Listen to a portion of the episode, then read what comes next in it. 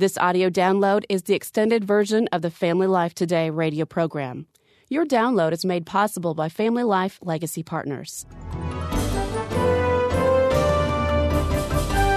We're talking about the traps that have been laid for teenagers and our responsibility as parents to lead them through these traps. You all have written a book that outlines 14 traps that are laid for teenagers. The book is entitled Parenting Today's Adolescent. And uh, our assignment as moms and dads is to know where the traps are, and we ought to uh, know where they are because we've been down this road before, and then to uh, uh, guide them through the traps so that they don't become ensnared. You know, it, it is interesting. We do know where the traps are. We were all teenagers. Mm-hmm. We experienced it. We experienced the peer pressure. We experienced the uh, temptations of dating. And yet, isn't it fascinating that parents can just kind of stick their head in the sand and we can say, well, kids will be kids. Hmm. They can just kind of make it on their own. But when we do that, we set our children up to get their marching orders from peers, mm-hmm. from the world, from the culture, uh, or from the enemy. And and if I understand the scriptures correctly, we as parents are to uh, uh, form a partnership with God. Uh, Psalm one twenty seven one talks about the Lord building the house and the person who ignores the Lord labors in vain. And what we've got to do as parents is we've got to seek the Lord, determine what we believe around these issues, and then begin to, to take some courageous stands. And what we're talking about here is radical, radical stuff with teenagers. You're not going to be uh, voted in as the most popular with your teenagers as you raise them. But you know what? You're not running a popularity contest. Right. You're you're a parent. I'm a parent, and I don't want my children to hate me. I want my children to love me. But more than that, I want our children to grow up to become God's man and God's woman. And that may mean for a period of time, whether it be a few hours, a few days, maybe a few months. That child may not like dad very well. Barbara, last week we talked about the trap of peer pressure that our children have to navigate around. We talked about sexual intimacy and its inappropriateness outside of marriage. And then we began talking about the subject of dating, and you all have developed some uh, some strong convictions in this area with your children that are a little bit out of sync with the culture, but uh, they're things you feel passionate about. Yeah, we've decided for our kids that we want to protect them from getting involved in exclusive relationships that are going to stir up their emotions and potentially get them involved physically and sexually with the opposite sex. And we know that's not healthy. So, in order to protect our kids, we've sort of redefined dating for our family. We've set some different standards for our kids in hopes that in the outcome, uh, our kids will be will be protected and they'll be pure and they'll be holy. The conviction we're talking about here is that as parents, we have the responsibility and the authority to set the rules and boundaries for our children. Mm-hmm. I'm going to say that again. We have the responsibility and the authority to set the rules and boundaries for our children. The culture doesn't, the youth group doesn't, and, and I know I could get into trouble there. The, the youth group needs to reinforce, I believe, the standards of the family. Mm-hmm. That's the way it was intended to work. I think it needs to hold the standard up, call us to that but I think it needs to be reinforcing what's being taught at home. I don't think the youth group ought to be a surrogate parent for the child. I don't think the schools ought to be setting the boundaries or the rules for children. I don't think they've got the responsibility. I don't think they have the morality. I don't think they've got the standards. Mm-hmm. And even the Christian schools aren't going to do it the way parents are. And so, who owns it? Who's got to have it? we do as parents. And we have got to decide, first of all, what we believe as a family. And you may disagree with what we're talking about here on the air. You know what? I want to give you the freedom to disagree with us. That's wonderful. My boomerang question to you, if you disagree with us, is what then do you believe? Mm-hmm. What are your standards? What will you uphold with your son or with your daughter? And what's the source of those standards? That's mm-hmm. exactly right. Is right. it the scripture or is it tainted by the world? Mm-hmm. And and too often, I'll tell you, with us, it's been one long process of kind of eradicating how we have been conformed as a family to the world's standards. And and there'll be some, Bob. Let me just say this real quickly. There'd be some who listen to our broadcast who would say, even because we talk about dating, even because we even mention the subject, that we are conformed Mm-hmm. because it's not a biblical way of selecting a spouse. Well, as I look in the Bible, I don't really see a prescribed biblical way of finding a spouse. If you want to find the, the biblical way, you go out and stand by the well. and so that's the way you would you would find a spouse. We've got we've got some single listeners who are Gonna are go out to the well. They're headed to the well. That's right. But, but you know what you're talking about? Parents having the responsibility and the authority to be parents is so true. I remember just recently we were having a discussion with one of our children, and we said, "You know what, honey? God has given us the assignment of deciding." What you can and can't do. It's our responsibility to determine that That's a novel thought, isn't it? we said we we have to do what we think is right in this area. And you could tell that this particular child didn't really like the answer, but couldn't argue with it very much. Yeah. And then later, I had an opportunity to overhear my child talking to a peer. And this particular child said, Well, my parents think God's given them the responsibility to decide. And, and the child just repeated back what we had said, but it was kind of like, This is what my parents think. I don't buy it. I'm not sure I buy it yet. but at least you could tell that something had kind of sunk in. You know, this is another apologetic for the Bible. We have several listeners who tune in regularly to Family Life Today who aren't Christians yet. And I'd just turn to you. If you haven't received Christ and you've not uh, called upon Him to save you from your sins and developed a relationship with God, show me a better way than this book to connect with God and to connect a family heart to heart and soul to soul and to navigate these traps. The Bible is the guidebook for helping us handle these issues. This book is what has given us the boundaries and the rules we're talking about here. And what are you waiting for? I mean, now is the day to cry out to Christ and have Him become your Savior and Lord and get on with the process of making Him the builder of your home. Mm-hmm. Frankly, Bob, I wonder how anybody can raise a family in this culture and help mm-hmm. teenagers through all these traps without having a relationship with the Lord God Almighty. And, l- and let me just say at this point, if if that concept, if that thought is something you've been struggling with or wrestling with, if if you're wondering about what it means to have a relationship with Christ, we want you to call us. We've got material we'll send you at no cost to you. Absolutely. We just want to mm-hmm. get it to you and and trust that that will be a help to you as you weigh out what the Bible says about how we're to be rightly related with God and with one another. Uh, Barbara, we talked last week about the fact that um, you're really encouraging your children not to date someone exclusively during the time they're in high school. At the same time, though, you're training them for a time when they will uh, begin to notice a particular person and begin to wonder, might this be the person that God would have for me to marry? What are you doing in helping to prepare them for that moment?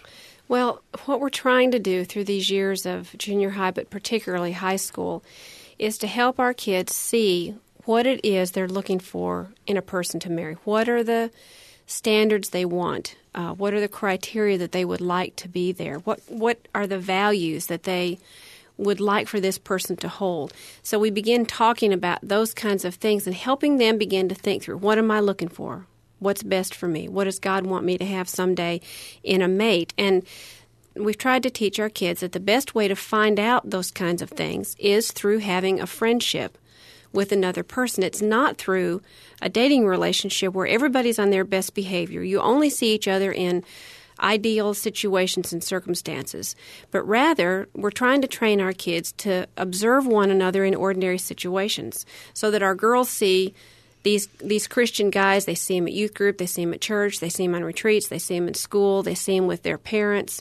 And as we do things as groups with our kids, our family, and a bunch of other families, they can watch how each other acts, how they respond, what they do, what their choices are, and that's a better indication of what that person is really like than what you see on a high performance date. And Dennis, what are you encouraging them to look for as they watch these young men and young women? Well, I, I think uh, the scriptures are very, very clear where some of the, the fundamentals are. First of all, in, in 2 Corinthians chapter 6, verses 14 to the end of the chapter, Paul writes that we're not to be unequally yoked with unbelievers. He asks, What do righteousness and unrighteousness have in common? Mm-hmm. What does light and darkness have in common? And the answer is nothing. And so a true follower of Jesus, one who's committed to the Bible and committed to following Christ, truly doesn't have much in common with someone who isn't a follower of Christ, who's not a believer in Christ. And we we want our children to even be able to distinguish between that young man or that young lady who profess Christ and that young man or young lady who are followers of Christ. Mm-hmm. Our churches today, unfortunately, are filled with many who profess to be followers of Christ, but in reality, they're just professing Christ. And you wonder if they even know Him at all because their lives are not marked by the fruit that Jesus spoke of, uh, of those who would be His true followers. And, and we want our children to have friendships with the opposite sex who who are committed Christians, who are growing Christians, and who are concerned about their own spiritual walk with Christ. And you saw this, Barbara, lived out with Ashley as she went away to college mm-hmm. and started to look around and started to wonder about some of the young men. Right. And there was a there was a sense in which when we took Ashley to college, and even our boys, uh, for that matter, that they automatically had some freedom that they didn't have when they were living at home uh, because we weren't there to oversee who they spent time with and oversee who they uh, would would even date, go out with, and spend time with alone. But um, we continued to coach them from a distance and encourage them. And then as we watched Ashley go through college, um, she began to just by the time she was halfway through, someone sometime between sophomore and junior year, she just thought, you know, I don't want to mess with this dating stuff anymore. I mean, she had learned on her own that it just wasn't worth it. And she decided she was just to be content being single as long as God wanted her to be single. And she came to that conviction on her own. And so for the next year and a half or so, she just hung out with groups of kids and did things with her Christian friends. And in the process of that, got to know a young man very well as a friend. And neither one of them ever thought of any, anything of the other beyond just a friendship. They both viewed each other as a very good friend, and it was because they had made the decision not to pursue a romantic relationship, and so therefore that was out of the out of the question, and it never entered in. So they began this friendship and continued to be friends for two years, and then uh, they decided at a point that maybe God wanted them to have more than a friendship, and then the process went on where they eventually decided to get engaged and married. But that marriage came out of a friendship, and it was encouraging to see God used that in her life where she saw him in all kinds of situations, good, bad, and ugly, and otherwise. And so she really knew what she was getting. She didn't see him only on his best behavior mm-hmm. and only performing uh, perfectly on dating kinds of situations. And so she knew what she was walking into. And she didn't see him through these romantically tainted eyes right. that tends to minimize the negative and accentuate the positive and right. sometimes leads folks into lifelong relationships that are fraught with all kinds of challenge. Mm-hmm. Yeah, and it's interesting how our sons have handled some of these same issues and are still in process of kind of determining it. Uh, like with Benjamin, one of the most frequently quoted statements that I give him all the time is by Martyn Lloyd-Jones, one of the great English statesmen and preachers from uh, from the early part of the 20th century. I quote Benjamin, I say, "Son, faith is the refusal to panic. Mm-hmm. and I think our, our sons and daughters never outgrow the need until they do reach adulthood and they are on their own fully and have their own spouse of having a mom or a dad coach them and cheer them on in this process. It is not an easy time to be single mm-hmm. and to be um, handling these traps because uh, the world is sending mixed signals at this point, and the snares are being laid for these young people. Last week, we talked about some of the uh, restrictions that you've put on children about group activities and double dating, what age, what level of maturity they need to be in. What about things like phone calls from guys or phone calls to guys or young men pursuing young women via the telephone. Or how about email? Oh yeah, email. yeah. yeah. Well, we have really had to regulate telephone, and now we are regulating email because we've discovered that even though our uh, kids may not have an established official relationship, a, an exclusive relationship with the opposite sex, they can nonetheless develop an mm-hmm. emotionally dependent relationship over the phone. Yes. by spending if, if they have unlimited phone privileges they could spend an hour on the phone every night with, with somebody and be sharing their heart be sharing their dreams or their fears or their frustrations or difficulties that they're going through and it elicits sympathy and compassion from the other person and they go gosh this person really understands me and so i can maybe tell them some more and so this these doors just open wider and wider to the soul of the other person and so they just begin this give and take over the phone and they become attached emotionally over the phone. And this happens a lot. I mean, uh, children are so needy, it seems, today as teenagers. They latch onto each other and meet each other at this point of need. Uh, one young man was doing this with one of our daughters, and so I told my daughter, I, I'm going to need to talk to him on the phone. And she said, Why? And I said, Because he's calling frequently and, and this is a relationship even though he didn't even live in our community and, and it's long distance. I need to talk to him. So i got on the phone and he, he nearly fainted. I mean he um, he really was scared and, and i we talked about that a little bit and laughed about that. And and then i said you know I- i just want you to develop a friendship with my daughter and i really don't want you to send gifts. I don't want you to send romantic uh, notes over here and and a few additional things. And I just kind of built some boundaries around it and, and asked him to honor that as uh, her dad. And uh, wasn't long after that, Bob, that I noticed on the uh, email that we have at home that there was this note to this child, and it, it had our, our daughter's name, and then it had subtitled Sexy Thing. It was a note to Sexy Thing, T H A N G. And I, I, I go, I don't like that. And so I didn't do anything immediately, and I didn't read it immediately. Mm-hmm. But Barbara and I talked about it, and we thought, you know, I don't like the sound of that. A young man writing my daughter, calling her that, and so I read the note. And this young man that I'd talked to over the phone wasn't honoring what I asked him to do. And there was nothing obscene in there as as and it was such. really supposed to be just sort of a joke, kind of a. Yeah, And you know, kids think things are jokes that parents don't, and that I think was the context. yeah.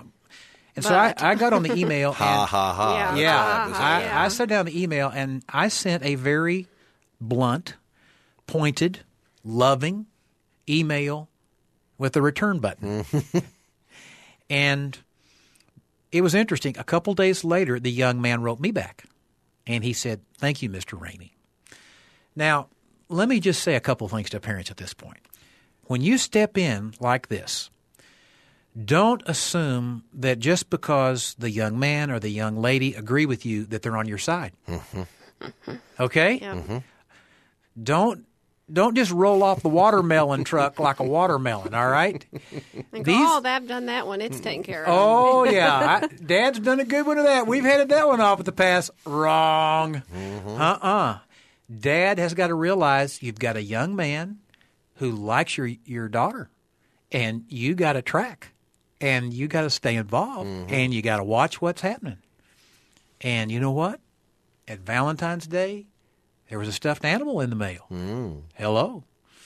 So, you know, as parents, you just got to keep on repeating yourself and teaching and hanging in there and staying involved in your in your children's lives and resist the temptation to back out of there and to not stay involved and to give them too much freedom before they need it. Well, what rules have you come up with for telephone or for email use? What are your standards in that area?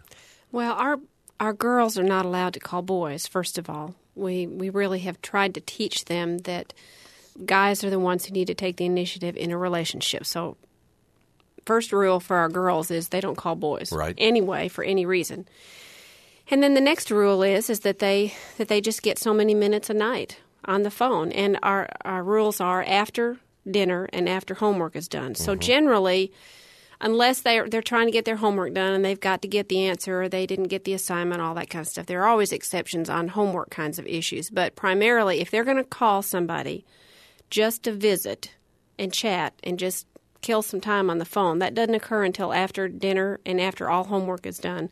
And that's usually at our family at least 7 o'clock at night before that happens. And then they have to be off the phone by 9.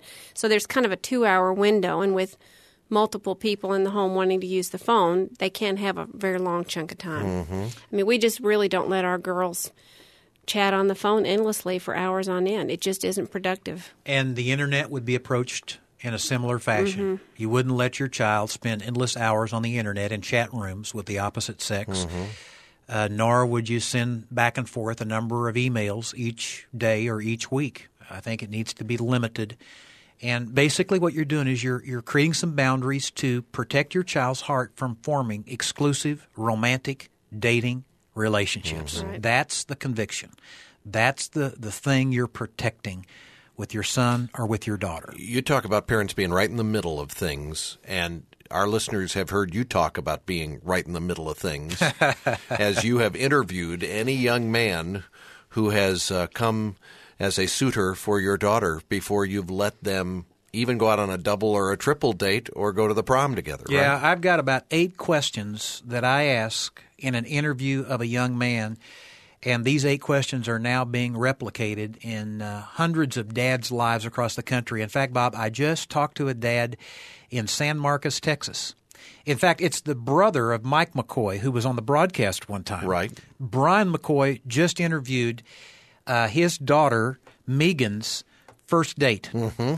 and it was so funny because uh, Brian said I sat behind my desk and. I wanted the most intimidating uh, situation I could get. I made him sit at the other side, and then he said I kind of caved in a little bit and asked him, "Are you nervous?" And the young man said, Yeah. And he said, Well, I am too. We're going to get through this together. Hmm. And they went through the interview. And I asked Brian at the end of the time, I said, Tell me this when you were driving home to see your daughter, did you feel like you had been a man's man in protecting your daughter? And he said, Absolutely. Mm-hmm. Absolutely. And you know what? His daughter thoroughly enjoyed the fact that her dad would look out for her by interviewing a young man who had come calling at the door.